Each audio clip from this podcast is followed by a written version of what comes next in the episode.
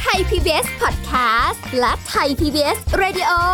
ขอเชิญทุกท่านพบกับคุณสุริพรวงศสถิตพรพร้อมด้วยทีมแพทย์และวิทยากรผู้เชี่ยวชาญในด้านต่างๆ ที่จะทำให้คุณรู้จริง รู้ลึก รู้ชัดทุกโรคภัย ในรายการโรงพยาบาล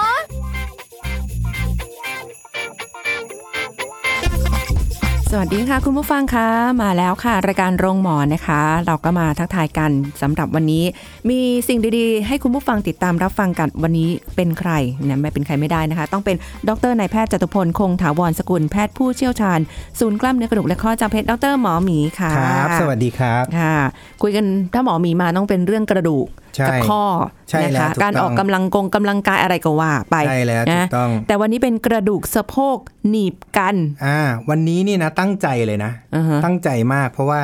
เป็นเรื่องใหม่ตั้งใจอ่านมาพูดเต็มที่นะฮะเจอเคสอย่างเงี้ยประมาณปีละสักสองราย ไม่เยอะหรอก แต่ว่าที่เจอไม่เยอะ เพราะว่าเราไม่ค่อยที่จะได้เอ็กซเรย์กันเท่าไหร่นะฮะคือโรคกระดูกสะโพกหนีบกัน นะไม่รู้จะใช้คำว่าอะไรดี เพราะว่าภาษาอังกฤษเนี่ยมันใช้คำว่าอ่า impingement อือฮะ impinge เนี่ย impinge เนี่ยมันแปลว่าหนีบค่ะนะอ่ามันชื่อ FAI ก็คือ femoral acetabular femoral เนี่ยมันเป็นกระดูกคอสะโพก acetabulum คือเบ้าอืมตัวกระดูกคอสะโพกกับเบ้าสะโพกมันหนีบกันอ่าฮะทำให้เกิดอาการปวดที่สะโพก วันนี้สำหรับทุกคนนะฮะที่มีอาการเจ็บสะโพกตรงบริเวณหน้าขาเจ็บมานานนานละ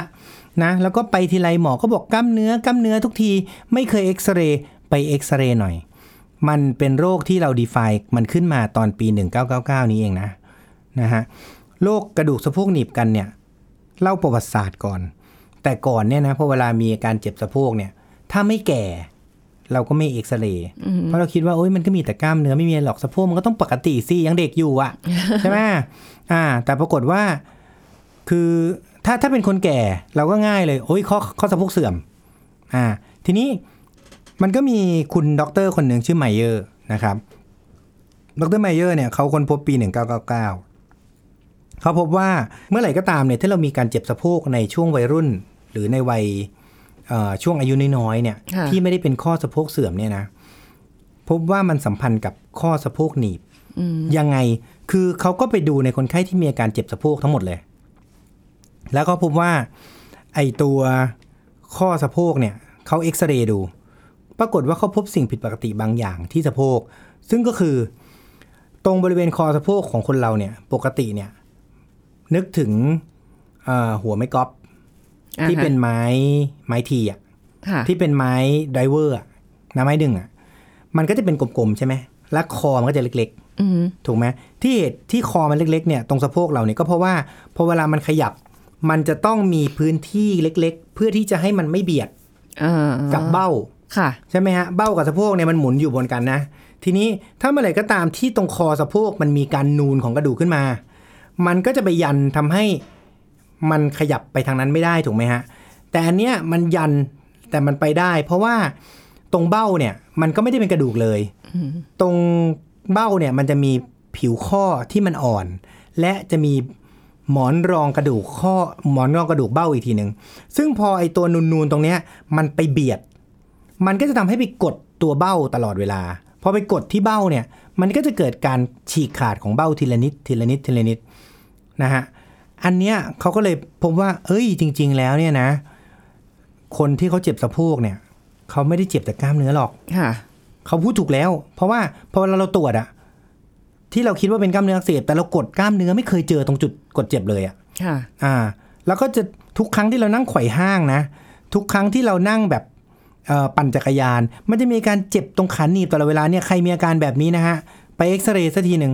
นะเพราะว่าส่วนใหญ่เดี๋ยวเนี้ย ก็จะเจอมากขึ้น แต่ก่อนเจอปีละสองราย เดี๋ยวนี้เจอมากขึ้นเรื่อยๆ และที่สำคัญคือโรคเนี้ยมันนำไปสู่ข้อสะโพกเสื่อมโอ้นะฮะในวัยในในวัยอายุน้อยค่ะๆข้อสะโพกเสื่อมปกติไม่ควรที่จะเกิดก่อน 60 ปีนะครับทีนี้คนที่มีอาการแบบนี้เนี่ยมันจะมี 2 แบบไอ้แบบแรกที่ว่าไปแล้วก็คือ ตรงคอสะโพกมันมีการนูนขึ้นมาของกระดูกที่ผิดปกติค่ะนะฮะพอมันนูนผิดปกติปุ๊บเนี่ยมันก็จะไปกดใช่ไหมทำให้เบ้าเอ่อ หมอนรองกระดูกเบ้าเนี่ยมันมีการฉีกขาด แล้วพอมันฉีกขาดปุ๊บ ผิวข้อมันก็จะยุบด้วยพอผิวข้อยุบปุ๊บคราวนี้ มันก็จะเริ่มมีแคลเซียมมาจับ แล้วมันก็จะเริ่มเกิดภาวะข้อเสื่อม เพราะว่ามันมีการถูกันไปถูกันมา ของกระดูกกับผิวข้อที่มันสึกค่ะมันก็จะยิ่งสึกมากขึ้นเรื่อยๆ แล้วมันก็จะเป็นกระดูกงอกขึ้นมา เพื่อที่จะพยายามจับให้มันอยู่นิ่งๆ แต่มันก็ไม่นิ่งอยู่ดี มันก็จะเสื่อมเสื่อมเสื่อมไปเรื่อยๆนะฮะอีกชนิดหนึ่งก็คือ คอสะโพกเนี่ยปกติ แต่ไอ้ตรงเบ้าเนี่ยมันมีกระดูกยื่นออกมา เป็นบางจุดพอมันยื่นออกมาปุ๊บมันมาจิ้มตรงบริเวณคอสะโพกมันก็เจ็บอยู่ดีอ่าใช่อ่าซึ่งก็นำไปสู่ภาวะเดิมก็คือ หมอนรองกระดูกเบ้าฉีก ผิวข้อแตก แล้วก็นำไปสู่สภาวะสภาวะข้อสะโพกเสื่อมนะฮะนะเขามีการศึกษาวิจัยในคนทั้งหมด 950 คนนะเซไปสักพันคนแล้วกัน follow up เนี่ยใช้เวลาติดตามอาการทั้งหมด 25 ปีนะเขาบอกว่าโอ้โหยาวจัง14%ของคนในกลุ่มเนี้ยเป็นข้อสะโพกเสื่อม4%เป็นมากจนถึงขั้นต้องไปเปลี่ยนข้อสะโพกค่ะเยอะนะ ประชากรในโลกเหล่านี้มีเท่าไหร่อะสมมติ say let's say สักพันล้านคนแล้วกัน นะ มี4ล้านคนที่ต้องเปลี่ยนข้อสะโพกในอนาคตนะ ใน24ปีข้างหน้านะ อย่าลืมนะ มันไม่ใช่คนแก่นะฮะ สมมุติว่าเด็กตอนนี้อายุ 20 ปี อีก 24 ปีคือ 44 เปลี่ยนข้อสะโพกแล้วนะฮะ4ล้านคนเลยนะ เพราะฉะนั้นถ้าเมื่อไหร่ก็ตามที่เราวินิจฉัยได้ก่อน มันก็จะทำให้โอกาสเกิดข้อสะโพกเสื่อมมันลดลงนะฮะอาการและอาการแสดงที่มานะฮะส่วนใหญ่ก็จะพบว่านั่งยองๆแล้วเจ็บนะฮะเพราะว่ามันหนีบกันไงพอนั่งยองปุ๊บใช่มันหนีบกัน หนีบท่าไหนส่วนใหญ่เป็นในท่าที่เรา งอสะโพกขึ้นนะ คิดง่าย ๆ เลยท่าไขว่ห้างอะชัดที่สุดอืมไขว่ห้างเนี่ยค่ะก็คือต้องหมุนขาเข้าในนะอ๋อหมุนขาเข้าในเออแล้วก็งอสะโพก แล้วก็บิดหมุนเข้าในนะฮะนั่นแหละอ่าแล้วก็แล้วก็หนีบขาเข้ามาอืมโชคดียังไม่เจ็บ อ่า พวกนั่งไขว่ห้างแล้วเจ็บแปลบขึ้นมาที่กรอยเนี่ยที่ที่ขาหนีบเนี่ยชัดเจนมากอืมนะครับ แล้วก็เอ่อกลไกการเกิดพวกนี้เนี่ย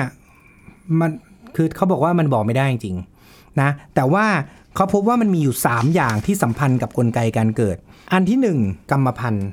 กรรมพันธุ์นี่เลือกเกิดไม่ได้ค่ะแต่เขาบอกว่าใครก็ตามที่เป็นสมมุติพ่อแม่เนี่ยมีลูกนะ ลูกคนหนึ่งเป็นเนี่ย อีกคนหนึ่งอะมีโอกาสเป็นสองถึงสามเท่า อ้าว มีโอกาสเป็นสองถึงสามเท่า เมื่อเทียบกับ การไม่มีค่ะเขาใจะเข้าหมายไหมอ่าอ่า สมมุติว่าคนมีลูกห้าคน ถ้าบ้านเนี้ยไม่มีใครเป็นเลย ก็คือหนึ่งเท่าเนี่ยจบ แต่ถ้าอีกบ้านหนึ่งอะ มีคนหนึ่งแล้วที่เป็นอะไอคนที่คลอดออกมาคนหลังๆเนี่ยมีโอกาส2อถึงสเท่าของครอบครัวบ้านปกติค่ะนะ อันนี้คือ อันนี้คือบอกไม่ได้เป็นตามสถิติ อันที่สองโชคดีของพวกเรา ทำไมผมถึงเจอแค่ประมาณปีละ2อถึงสเคส เพราะส่วนใหญ่เคสที่ผมเจอเป็นชาวต่างชาติอ้าวเป็นคนเอเชียเนี่ยนะเขาบอกหญิงเอเชียมีโอกาสเกิดน้อยกว่าหญิงขาวเนี่ย2.6เท่าอืมเพราะฉะนั้นพวกเราโชคดีค่ะโอกาสเกิดน้อยกว่า แต่ก็นะครับใช่ว่าจะไม่เกิดออเพราะมันมีปัจจัยอื่นอีก2ปัจจัยที่กำลังจะพูดถึงอ่าฮะนะครับ ปัจจัยต่อมาคือ ความผิดปกติของสะโพกตั้งแต่วัยเด็กนะ ถ้าใครก็ตามเนี่ยนะฮะที่ตั้งแต่เด็กเนี่ย เราเคยเห็นเด็กนั่งท่า W position ไหมก็คืออเอาขาออกนอกทั้งสองฝั่ง ชอบนั่งแบะขาเออพวกเนี้ย พ่อแม่เขาจะบอก เฮ้ยลูกเปลี่ยนท่าเดี๋ยวมันเสียบุคลิก ไม่ใช่เสียบุคลิกนะ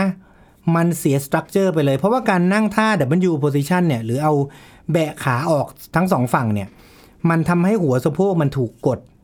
อยู่กับเบ้าในท่าที่ผิดท่า แล้วพอเวลามันจเจริญเติบโตขึ้นมาเนี่ย มันก็จะบิดเอียงเอียงเอียงเอียงเอียงอย่างนี้ไปตลอด พอมันเอียงเสร็จปุ๊บในอนาคตเนี่ยพอเวลานั่งไขว่ห้างจริงๆอะมันก็ไปบี้ไอ้ตรงบริเวณเบ้าสะโพกทำให้เกิดภาวะเบ้าไอตัวหมอนรองเบ้าฉีกขาดได้อีกเหมือนกันอืมนะฮะนะเพราะฉะนั้นโรคที่เป็นโรคสะโพกในเด็กเนี่ยนะที่สัมพันธ์ก็คือในยอย่างที่บอกไปแล้วคือ W position นะเจเนติกข้อแรก 2 คือโรคสะโพกในวัยเด็ก 3 อันสุดท้ายคือสเตรสก็คือ ความเครียดที่เราทำกับสะโพกเขาบอกว่าคนที่เล่นกีฬาไอซ์ฮอกกี้เนี่ย ซึ่งโชคดีที่ไม่มีในเมืองไทยค่ะมีโอกาสเกิดโรคเนี้ย มากกว่าคนปกติอะสามจุดเจ็ดถึงเก้าจุดหกเท่า สูงนะ เยอะอยู่ สูงนะ ก็คือ3าถึงเเท่า อะ นะฮะ เพราะฉะนั้นไอซ์ฮอกกี้เนี่ยแน่โชคดีที่บ้านเราไม่มี อ่า แต่ว่าก็มีชนิดอื่น เช่นบาสเกตบอลกับเอ่อ ฟุตบอลค่ะพวกนี้ก็มีโอกาสเกิดได้มากขึ้น เพราะว่าจากการปะทะหรือสับเปขาล่าหลอกไงสับขาหลอกอ่ามีการสับขาหลอกอือฮะการประทะก็ด้วยส่วนหนึ่งนะแต่ส่วนใหญ่เนี่ยมันมีการใช้งานของมันค่อนข้างเยอะนะครับแล้วพอมันมีสเตรทมีการหมุนหมุนหมุนดันดันไปมากๆไอ้ตรงหมอนรองกระดูกเบ้ามันก็ฉีกเหมือนกันนะครับ ทีนี้เอ่อปัจจัยเนี่ยเราพูดไปละอาการส่วนใหญ่คนไข้ก็จะมาอย่างที่บอกนะฮะอาการเจ็บสะโพกร้าวลงขาหนีบนะฮะแล้วก็เอ่ออธิบายจุดกดเจ็บไม่ได้ ในในการมาของคนไข้ส่วนใหญ่นะ คนไข้เขาจะทำคือเขาผมก็ไม่ค่อยเข้าใจมันเรียกซีไซน์นะ ฝรั่งเนี่ย มันจะมาแล้วเขาจะเอาหัวแม่มือเนี่ยจับตรงบริเวณด้านหน้า แล้วก็นิ้วกลางเนี่ย จับบริเวณก้น ก็เลยเป็นซีไซน์แบบนี้ อ๋อ มันเป็นรูปตัวซีมันเป็นรูปตัวซีก็คือหัวแม่มือกับนิ้วกลางเนี่ย เพราะว่าสะโพกเรามันโค้งใช่ไหมล่ะ พอเรากด แต่ปรากฏว่ามัน ถ้าปกติคนปวดกล้ามเนื้อมันจะชี้นิ้วชี้นิ้วเดียว แต่ถ้าเกิดคนปวดสะโพกข้างในสะโพกข้างในมันจะด้วยเออกดแบบเป็นซีไซน์นะฮะเข้าใจไหมอ่า แล้วก็ในบางคนเนี่ยจะพบว่ามีอาการข้อติดได้นะฮะ แล้วก็อาการเนี่ยจะเป็นมากขึ้นตอนงอ สมมุติเราทำท่านั่งนะ แล้วเราก็หมุนขาเข้าในกับออกนอกเนี่ย มันจะทำให้มีอาการเจ็บมากขึ้น เพราะว่าพองอแล้วหมุนมันจะยิ่งหนีบ หนักกว่าเดิมนะครับนะอันนี้ก็เอ่อปกติแล้วเนี่ยมันก็จะมีการอีกอันหนึ่งอันสุดท้ายเลยอาการที่มานะฮะมีหนึ่งเจ็บสะโพกสองข้อติดนะฮะสามคือหาจุดกดเจ็บไม่ได้สี่ก็คือเออหมุนสะโพกแล้วมันจะเป็นมากขึ้น อันสุดท้ายคืออาจจะมี snapping hip ได้ก็คือสะโพกมีเสียงได้ มีเสียง อ่า ก็คือจะเป็นเสียงกึกกึกกึกกึกเนี่ยมันเป็นเพราะว่าพอเวลาเจ็บสะโพกข้างในกล้ามเนื้อมันเกร็งมากขึ้นพอกล้ามเนื้อเกร็งมากขึ้น มันจะเป็นลักษณะของเหมือนเป็นแบนเป็นเป็นเส้นที่มันแข็งขึ้นพอมันแข็งขึ้นปุ๊บมันถูบนหัวกระดูกมันก็จะมีเสียงดังกึกกึกกึกกึก snap snap ไป snap มานะฮะพวกนี้เป็นได้การวินิจฉัยนะฮะส่วนใหญ่เราใช้การเอ็กซเรย์นะครับก็คือถ้าใครก็ตามปัจจุบันเนี่ยนะคนไทยที่มีอาการแบบนี้ อย่าปล่อยไว้ เพราะว่าอย่างที่บอกไปแล้วนะ 14%นะจ๊ะ ที่มีโอกาสที่จะเป็นข้อสะโพกเสื่อมค่ะนะภายใน 24 ปีเองนะนะครับ ก็ไปเอ็กซเรย์เอ็กซเรย์เนี่ยเราก็จะเห็นว่ามันมีความผิดปกติของของกระดูกก็คืออาจจะมีเห็นเลยชัด ๆ เลยฮะว่าตรงเบ้าเนี่ยมันยื่นออกมา จิ้ม แล้วก็คอสะโพกมีการนูนผิดปกตินะฮะพวกนี้เนี่ยการรักษานะ ง่ายนิดเดียว ปกติเราทำให้มันไม่ปวด ลดเพน เพิ่มการทำงาน เพิ่มการใช้งานค่ะแล้วก็ทำการเอ่อฮะสร้างความยืดหยุ่นและความแข็งแรงของกล้ามเนื้อให้มากขึ้นนะครับนะเอ่อส่วนเรื่องอื่นเนี่ย พวกยาแก้ปวดก็กินตามปกตินะครับเอ่อหลักๆที่จะบอกคืออย่างนี้ฮะใครที่เป็นโรคเนี้ยพอเวลามาเจอเราเนี่ย การรักษาแบบไม่ผ่าตัดอะได้ผลดี 70%นะบางเปเปอร์รายงานถึง 80%ค่ะ ในขณะที่การผ่าตัดส่องกล้องเนี่ยส่องกล้องเข้าไปทำอะไรนะส่องกล้องเนี่ยเราเข้าไปเพื่อที่จะไปเย็บไอตัวหมอนรองที่มันฉีก หรือไปตัดบางส่วนของไอตัวหมอนรองที่ฉีก และผิวข้อที่มันยุบไปเอามันออก ถามว่ามันช่วยแค่ไหน มันช่วยอาการเจ็บอย่างเดียวถูกไหมแล้วก็ไอตัวกระดูกที่มันยื่นที่มันนูนเนี่ยเราก็ไปตัดมันออก ไอตัวที่นูนตรงบริเวณคอสะโพกเราก็ไปเจียมันออก แต่พวกเนี้ยเนื่องจาก พอเราเอาออกเสร็จปุ๊บอะมันกลับมาใหม่ไงอืมมันมักจะกลับขึ้นมาใหม่ได้หมด ไม่ว่าตรงบริเวณที่มันจิ้มอยู่ หรือบริเวณที่มันนูนมันมีโอกาสที่จะนูนกลับมาใหม่ได้นะครับ แล้วพอนูนใหม่ปุ๊บมันก็จะมาทำให้ตัวนี้ขาดอยู่ดีค่ะดังนั้นถึงบอกว่า การรักษาแบบไม่ผ่าตัดเนี่ย ได้ผลค่อนข้างดี เมื่อเทียบกับการผ่าตัดสองกล้องนะฮะสองกล้องเนี่ยมันผ่าเนี่ยวันนอนโรงพยาบาลคืนเดียวเท่านั้นเองนะครับ แต่ว่ามันมันไม่ได้แบบโอ้โหเก้าสิบเก้าเปอร์เซ็นต์อะไรเงี้ย เขาบอกว่าการผ่าตัดสองกล้องเนี่ยได้ผลดีประมาณแปดสิบสามเปอร์เซ็นต์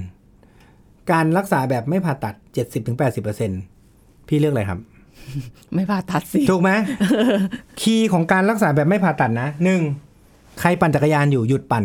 อ้าว เนี่ยอันนี้ทำอะไรไม่ได้ละ ก่อนไปคีย์ที่สองอะ พักก่อนได้ไหม ได้เลย เดี๋ยวค่อยมาย้อนคีย์ที่หนึ่งโอเคจังหวะพอดีเลยนะ พักกันสักครู่ค่ะ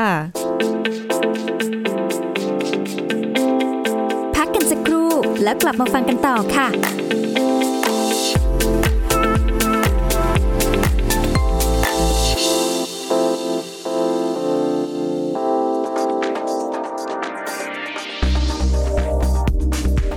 ปัญหาคราบหินปูนเป็นปัญหาที่ใครหลายคนมักจะเจอกันบ่อยๆ ถึงแม้ว่าจะเคยขูดหินปูนออกไปบ้างแล้วก็ตาม แต่ก็มีโอกาสกลับมาเป็นซ้ำอีกได้ หากเราแปรงฟันไม่สะอาด แปรงฟันไม่ถูกวิธี หรือไม่ได้ใช้ไหมขัดฟันร่วมด้วย เนื่องจากว่าตัวคราบหินปูนเนี่ยเกิดจากจุลินทรีย์รวมกับแร่ธาตุในน้ำลาย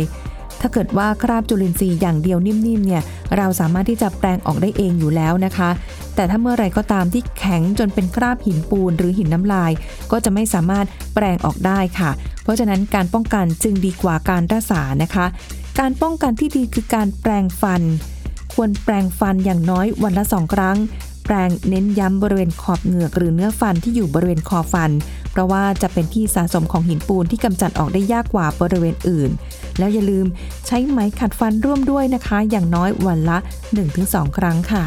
ขอขอบคุณข้อมูลจากงานทันตกรรม คณะแพทยศาสตร์ศิริราชพยาบาล มหาวิทยาลัยมหิดล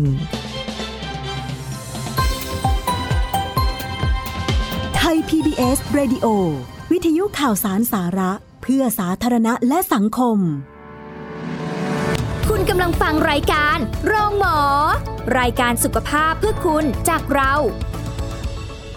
เอาละค่ะคุณผู้ฟังคุยกันต่อเมื่อกี้แอบขั้นนิดนึงอ่าก็คือเรื่องที่หนึ่งเนี่ยในในในแง่ของการดูแลตัวเองแล้วกันเนาะเรื่องที่หนึ่งเนี่ยก็คือเราจะต้องหนึ่งปั่นจักรยานเนี่ยไม่ต้องปั่น เพราะว่าการปั่นจักรยานเนี่ยมันจะต้องมีการบิดเข้าออก ถูกไหมปั่นจักรยานเนี่ยพอเวลาเราเหยียบเนี่ยหมุน มันจะต้องมีการงอสะโพกเยอะค่ะๆแล้วก็มีการหมุนเข้าหมุนออกของสะโพกเพราะฉะนั้นมันจะเจ็บจี๊ดตลอดเวลาอ่าและการเจ็บจี๊ดเนี่ยมันหมายความว่ามันมีการเข้าไปทำให้หมอนรองกระดูกสะโพกมันฉีกเพิ่มขึ้นเรื่อยๆตลอดเวลาเพราะฉะนั้นเดี๋ยวข้อสะโพกมันจะเสื่อมเร็วค่ะ ให้หยุดเลย ปั่นจักรยานหยุดเลย นั่งไขว่ห้างไม่ต้อง นั่งขัดสมาธิก็ด้วยนะเอาเพราะขัดเหรอสมาธิเนี่ย มันก็ต้องกางเยอะๆ แต่บางคนถ้าไม่เจ็บไม่เป็นไรเขาเรียกเขาเมนอย่างนี้ฮะเขาบอกว่าเอ่ออันนี้อาจจะต้องมาหาหมอสักทีหนึ่งคือเพื่อมาหาผมก็ได้นะ เดี๋ยวเราดูให้ มันจะต้องหาท่าเขาเรียก safe position อืม safe position คือเขาจะทำท่างอสะโพกแล้วเขาเราแล้วเราจะทำท่างอสะโพกแล้วเราก็จะค่อยๆบิดบิดบิดบิดบิดหมุนหมุนหมุนหมุนนะหมุนจนถึงองศาหนึ่งที่คนไข้เริ่มเจ็บและเราให้หยุดเจ็บเราบตรงเลไหนเลยอ่าต่อไปนี้ ตั้งแต่นี้เป็นต้นไป ตั้งแต่หมุนในองศานี้เป็นต้นไปเลยไปจากเนี้ยไม่ต้องทำอ๋อคือถ้าเกิดว่ายกหมุนแล้วเนี่ย เจ็บตรงไหนอยู่ตรงเจ็บนั้นตรงไหนหยุดตรงนั้น แล้วเราก็พยายามหาโพซิชันที่ว่าเฮ้ยคุณต่อไปนี้นะ คุณคุณต้องรู้ตัวแล้วไง คือเราต้องเข้าใจอย่างนี้นะ คนไข้ที่มาหาหมออะถ้าสมมติเราไปวินิจฉัยว่าเป็นกล้ามเนื้ออักเสบแต่ต้นน่ะ เราก็จะไม่ได้ระบุว่าให้เขาหยุดทำท่าอะไรถูกไหมค่ะเราก็จะบอกว่าอ๋อยงั้นก็หยุดใช้ไปสามสี่วันเดี๋ยวก็ดีขึ้นอืมแต่ถ้าเรา บอกว่าเป็นโรคเนี้ยเราต้องทำให้เขาดูเลยว่า องศานี้ท่านี้ห้ามทำอืมท่าอื่นทำได้ปกติโอ้โหแล้วถ้าเกิดองศาได้น้อยนี่จะไม่รู้จะนั่งท่าไหนแล้วอ่านะนี่ไงก็คือถ้าองศาน้อย เราก็จะชิปไปอาจจะไปทำการผ่าตัดแบบสองกล้องอ๋อนะแต่ส่วนใหญ่อย่างที่บอกไปแล้วว่า ไอตัวกระดูกที่นูนตรงคอสะโพกกับกระดูกที่ยื่นตรงเบ้าเนี่ย มันมักจะมีแค่องศาเล็ก ๆ ที่ทำไม่ได้ เพราะว่าคนไข้มักจะมาด้วย เจ็บ groin แต่ไม่รู้เจ็บตอนไหน ไม่รู้เจ็บเมื่อไหร่ แต่เจ็บอืมอ่าทำบางท่าแล้วเจ็บนะแล้วพอมาถึงเนี่ยบางที ถ้าสำหรับคุณหมอที่ไม่ใช่หมอกระดูกเฉพาะของข้อเข่าข้อสะโพกอะนะเขาอาจจะไม่ได้ test พวกนี้ด้วยซ้ำเมื่อไม่ได้ test เนี่ย ก็คิดว่าเป็นกล้ามเนื้ออักเสบทั้งทั้งๆที่พอกดไปก็ไม่เจ็บพอไม่ได้ test ปุ๊บก็เลยไม่ได้วินิจฉัยพอไม่ได้วินิจฉัยปุ๊บก็เลยไม่ได้ห้ามคนไข้ไงแล้วพอไม่ได้ห้ามปุ๊บคนไข้ก็ไปใช้ตามปกติ นะแล้วบางคนหนักไปกว่านั้นคืออ๋อกล้ามเนื้ออักเสบเหรอคุณต้องออกกำลังกายเออก็ไปซ้ำสิอ่าถูกไหมออกกำลังกาย คุณหมอเราออกกำลังกายอะไรได้อะผมวิ่งได้ไหมโอ้ยวิ่งหนักไปปั่นจักรยานอะด้วยเซนส์อ๋อปั่นจักรยานเออมันก็เบาๆนะไม่น่ามีอะไรทำให้กล้ามเนื้อมันน่าจะแข็งแรงขึ้น เออ ปั่นจักรยานได้อะคนนี้หนักกว่าเดิม เพราะปั่นจักรยานทำให้เกิดอาการโรคนี้มากขึ้นค่ะนะจักรยานฮอกกี้เมื่อกี้พูดไปแล้ว บอลแล้วก็บาสเลิกเลยโอ้อันนี้จำเป็นต้องเลิกเลย เพราะว่ามันมันเวทกับชีวิตในอนาคตของคุณว่าคุณจะเป็นข้อสะโพกเสื่อมหรือเปล่านะอะแล้วอย่างตีแบตได้ไหมแบบเพราะเราก็ต้องวิ่งแบบไอ้นู่น ตีแบตก็ต้องหมุนเหมือนกัน เออ อ่า ก็จะถามว่า หมอแล้วหมุนแค่ไหนได้ไม่ได้ อันนี้ต้องเทสในแต่ละคน อย่างที่บอกไงว่า หลักการคือหา safe position ของคนไข้ เมื่อเราได้ safe position ปุ๊บ เราให้คนไข้ทำไม่เกินนั้นอะหลังจากนั้น คนไข้เขาจะไม่ปวดอีกเลยค่ะ อ่าพอพอเขาไม่หมุนในท่าที่เกินเยอะเกินกว่าที่เจ็บอะเขาจะไม่เจ็บอีกเลยฮะ หลังจากนั้นเขาจะสบายแล้วก็อยู่ได้นะ นอกจากนี้ก็คืออาจจะต้องเอ็กซ์ไซส์บางท่า มันมีท่าเอ่อคืองี้เมื่อเมื่อกี้เนี่ยที่ผมพูดเนี่ย นั่งไขว่ห้างเนี่ยไม่ได้ เพราะฉะนั้นตรงข้ามกับไขว่ห้างคือกางขาถูกไหมไขว่ห้างเหรอมันหนีบไงอะกลางขาเลยฮะเขาให้นอนตะแคงข้าง ท่าอะไรก็ไม่รู้นอนตะแคงข้างนะ แล้วก็กางขายกอ๋อค้างไว้น้ำหนึ่งถึงสิบเอาลงนะครับนะอันเนี้ยให้ทำห้าเซตนะเซตละสิบครั้งนะครับทำไปมากกว่า 2 เดือน อาการเจ็บในกรอยมันจะดีขึ้น เจ็บในขาหนีบมันจะดีขึ้น อันนี้คือท่ากางขา มีอีกท่าหนึ่งแต่ท่านี้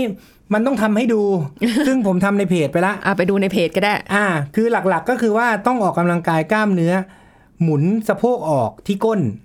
นะครับ มันจะมีการดันมันมีท่าของมันนะ หรือถ้าเกิดใครมีอาการแบบเนี้ยมาเอ็กซเรย์ผมสักทีหนึ่งแล้วเดี๋ยวเราบอกท่าออกกำลังกายให้มีแค่ 2 ท่าเองค่ะนะครับคีย์ก็มีอยู่3อย่าง 1 หาเซฟโพซิชันให้คนไข้ทำไม่เกิน 2 ออกกำลังกายกล้ามเนื้อกลางขา 3 ออกกำลังกายกล้ามเนื้อหมุนขาออกนอก อันเนี้ยก็คือการออกกำลังกายแบบเอ่อไม่ผ่าตัดนะครับ แล้วก็มันอือหือเป็นข้างหนึ่งหรือว่าเป็นสองข้างพร้อมกันส่วนได้ใหญ่มักจะเป็นข้างเดียว ข้างเดียวอ่าแล้วถ้าเป็นส่วนใหญ่ข้างมันจะขเป็นวาข้างเสร็จเดียวปุ๊บดีขึ้นแล้วข้างซ้ายเป็นได้ไหมก็เป็นได้ แต่ส่วนใหญ่ถ้าเป็นสองข้างเนี่ย มันมักจะเป็นกับคนที่มีสภาวะผิดปกติตั้งแต่เด็กไงอืมอย่างที่บอกแล้วมันมี3ข้อ ถ้าเป็นจากใช้เยอะมักจะเป็นข้างเดียวค่ะเป็นข้างที่ถนัดอ่าฮะถ้าเป็นจากเจเนติกเป็นได้ทั้งคู่ ถ้าเป็นจากความผิดปกติของโรคในในเด็ก ขึ้นอยู่กับโรคนั้นๆ มันเป็นสองข้างหรือข้างเดียว เช่น การเจริญเติบปุ่มการเจริญเติบโตของสะโพกผิดปกติที่เป็น W position เนี่ย อันนี้เป็นสองข้างได้นะฮะ บางโรคก็เป็นแค่ข้างเดียวค่ะนะเพราะฉะนั้นอันนี้นี่ข้างเดียวสองข้างนี่เป็นได้ทั้งคู่อืมนะครับอะเราจะผ่าตัดเมื่อไหร่ ผ่าตัดเนี่ยส่วนใหญ่เนี่ยนะ เพื่อถ้าเรามองแล้วว่าอนาคตมันจะข้อสะโพกเสื่อมแน่ ๆ แต่ยังไม่เสื่อมนะ อะ เราก็จะส่องกล้องเข้าไปแล้วก็ตัดไอ้ตัวกระดูกที่ว่าที่มันมาจิ้มเนี่ยที่มันมาหนีบเนี่ยออกนะครับนะอันนี้อันที่หนึ่งนะอ่าส่องกล้องเนี่ยนอกจากเราจะตัดไอ้กระดูกที่นูนแล้วได้เนี่ยเราสามารถที่จะเย็บหมอนรองบวกกับซ่อมผิวข้อไปได้ด้วยในในเวลาในเวลาเดียวกัน แต่ปัญหาของส่องกล้องคือ ข้อสะโพกมันใหญ่ แล้วกล้องที่ส่องเข้าไปอะมันแคบมันได้แค่มุมบางมุมเท่านั้น ต้องโอกาสจะ ทำแล้วไม่สำเร็จมีอืมอ้าวเข้าใจไหมเพราะฉะนั้นปัจจุบันส่องกล้องของสะโพกก็เลยยังไม่ได้นิยมมากนัก อ่า มันจะมีอีกอันหนึ่งก็คือ ผ่าตัดเปิดข้อแล้วหมุนกระดูกออกมาเลย เออ นะฮะ แต่อันเนี้ยมีโอกาสที่จะทำให้เกิดข้อสะโพก กระดูกคอสะโพกหัก หรือหัวสะโพกตายนะฮะสูง เพราะฉะนั้นต้องอยู่ในมือคนที่เก่งในประเทศนี้ก็ จริงๆ ผมก็ยังไม่ได้เห็นใครเป็นเจ้าพ่อหลักๆอะนะ แต่ว่าการผ่าตัดชนิดเนี้ยส่วนใหญ่เราไม่ค่อยทำมันเสี่ยงนะครับ ถ้าไม่จำเป็นเราไม่ทำนะเพราะฉะนั้นส่วนใหญ่ก็จะมีแค่กายภาพออกกำลังกาย อย่างสามท่าสามเรื่องที่บอกไปแล้วสองคือส่องกล้องทำเท่าที่ได้ แล้วก็ไปลุ้นเอาว่าในอนาคตจะเสื่อมไหม ส่วนผ่าตัดเปิดข้อเนี่ย ผลข้างเคียงมันสูง แล้วการผ่าตัดมันใหญ่ เมื่อเทียบกับอาการที่เล็กอืม เข้าใจความหมายไหมคนไข้มาเจ็บสะโพกเดินได้ไหมเดินได้ใช้ได้ไหมใช้ได้เล่นกีฬาได้ไหมเล่นได้ จะไม่ผ่าทำไมวะถูกไหมฮะคนไข้ก็จะคิดคือบอกคนไข้ให้ผ่าตัดโรคนี้ยากมากนะซึ่งเราเองก็ไม่ค่อยอยากจะบอกให้ผ่าเหมือนกันนะครับ เพราะฉะนั้นโดยสรุปนะเออเอออันสุดท้ายอีกอันหนึ่งถ้าเกิดว่าข้อสะโพกเนี่ย โดยทั่วไปทั้งข้อเนี่ย น้อยกว่า 2มิลแล้วเนี่ย ไม่ผ่าเลยเลย แปลว่าเสื่อมแล้วค่ะรอไปเปลี่ยนข้อสะโพกเลยทีเดียวอืมนะฮะก็จะไม่ทำอะไรเลย นะโดยสรุปนะ ข้อสะโพกหนีบเนี่ย เป็นในคนอายุน้อยถึงวัยรุ่น มักจะสัมพันธ์กับกรรมพันธุ์พัภาวะโรคที่เป็นข้อสะโพกตั้งแต่เด็ก รวมถึงอุบัติเหตุทางการกีฬา หรือกีฬาบางชนิดที่มีการใช้ค่อนข้างเยอะค่ะการวินิจฉัยเนี่ยมาด้วยอาการเจ็บขาหนีบ มี snapping หรือมีเสียงที่ข้อสะโพกให้ระวังไว้ การเอ็กซเรย์ก็จะได้ รู้ว่าตรงไหนที่มันหนีบ แล้วการรักษาส่วนใหญ่ก็จะอยู่ที่การรักษาแบบไม่ผ่าตัด เพราะการผ่าตัดยังมีความเสี่ยงค่อนข้างสูง การผ่าตัดสองกล้องมีการใช้กันบ้าง แต่ว่าก็ค่อนข้างที่จะลิมิตในเรื่องของการรักษาค่ะดีที่สุดคือป้องกันนะครับ เพราะโรคนี้มีความเสี่ยงที่จะเกิดข้อสะโพกเสื่อมในอนาคตได้ ถึง 14%และต้องผ่าตัดเปลี่ยนข้อสะโพกได้ถึง 4%ครับค่ะขอบคุณอะมากครับ สวัสนี่ดีคือครับกระดูกสะโพกหนีบกันนะขอบคุณหมอหมีด้วยค่ะ เอาละหมดเวลาสำหรับรายการโรงหมอของเราในวันนี้แล้วนะคะ เราจะพบกันใหม่ครั้งหน้าค่ะ สวัสดีค่ะ แชร์ พูด บอกต่อ กับรายการโรงหมอได้ทุกช่องทางออนไลน์ เว็บไซต์ www.thaipbspodcast.com แอปพลิเคชัน Thai PBS Podcast Facebook Twitter Instagram Thai PBS Podcast และฟังได้มากขึ้นกับพอดแคสต์โรงหมอ ที่ Apple, Google, Spotify, SoundCloud และ Podbean ทุกเรื่องทุกโรคบอกรายการโรงหมอ